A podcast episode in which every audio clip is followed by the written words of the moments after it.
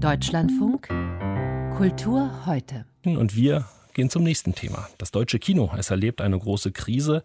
Wieder auf haben die meisten erst seit einem Monat. Parteiübergreifend ist man sich ziemlich einig, dass den Filmtheatern und dem Film geholfen werden muss.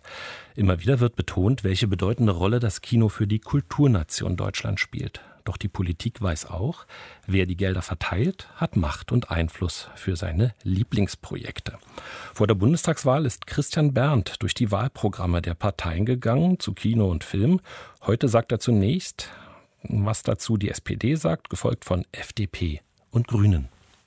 Ich glaube, dass wir das Kino erhalten müssen, gerade in der Fläche, in der regionalen Präsenz als Kulturort. So der Sprecher für Kultur und Medien der SPD-Bundestagsfraktion Martin Rabanus. Für den Fall der Regierungsbeteiligung kündigt die SPD im Programm Finanzhilfen an, um Kinos in der Breite zu erhalten. Sicherlich wird es nicht möglich sein, dass jeder und jede in der Nachbarschaft ein Kino hat. Aber ich will, dass jeder die Möglichkeit hat, ein Kino zu erreichen und nicht irgendwie erst, was weiß ich, 50 Kilometer fahren muss. Dabei setzt die SPD Prioritäten. Ich glaube, dass die SPD in besonderer Weise die Arthouse-Kinos, die kleineren, die kommunalen Kinos stärker im Blick gehalten hat, weil das für uns einfach wichtige Debattenorte für gesellschaftspolitische Fragen sind. Also Filme jenseits von reiner Unterhaltung. Ich habe nichts gegen Unterhaltung, aber das ist am Ende des Tages so, dass man, wenn es endliche finanzielle Mittel gibt, da auch Schwerpunkte setzen muss. Und die SPD wird den Schwerpunkt nicht bei den großen Multiplex-Kinos setzen. Weil der Kinoneustart alles andere als leicht für die Filmtheater ist,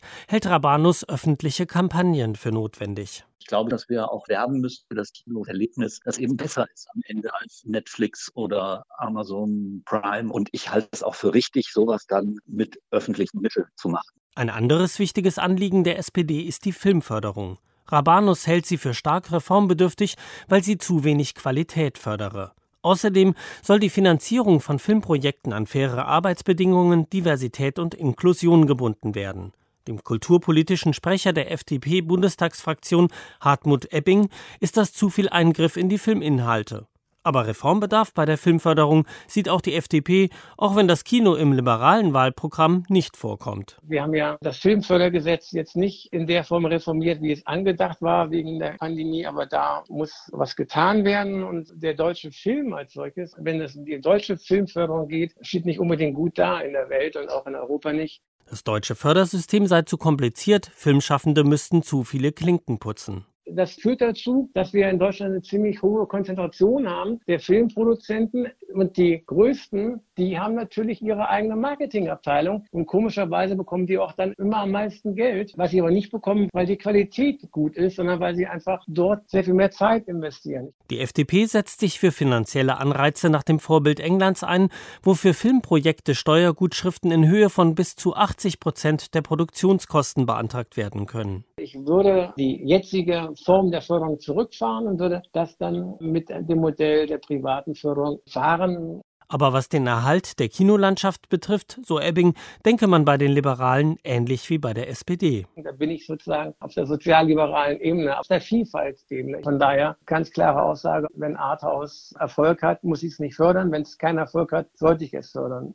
Den Erhalt der deutschen Kinolandschaft nennen auch die Grünen in ihrem Programm als Ziel, allerdings soll die Förderung an Bedingungen geknüpft sein wenn ich sehe, dass es einzelne Kinos gibt, die im ländlichen Raum ums Überleben kämpfen, dann muss man dafür eben auch neue Konzepte entwickeln, wie man die Attraktivität steigern kann, wie man diese Kinos auch mehr zu Kulturveranstaltungsorten machen kann. Das zu unterstützen ist, glaube ich, wichtig, weil davon hängt letztlich die Zukunftsfähigkeit des Kinos ab. Auch der ökologische Umbau der Kinos, so die grünen Filmpolitikerin Tabea Rössner, soll stärker gefördert werden. Und wie SPD und FDP sehen auch die Grünen eine Reform der Filmförderung als dringlich. Wir erleben, dass halt sehr, sehr viele Menschen mitreden bei der Entstehung von Filmen und dadurch natürlich auch viele Bedenken geäußert werden, das Risiko minimiert werden soll. Und es gibt viele, die beklagen, dass der Film dadurch eher ein Mittelmaß ist in Deutschland. Und deshalb müssen wir die Filmförderung neu aufstellen. Anders als die FDP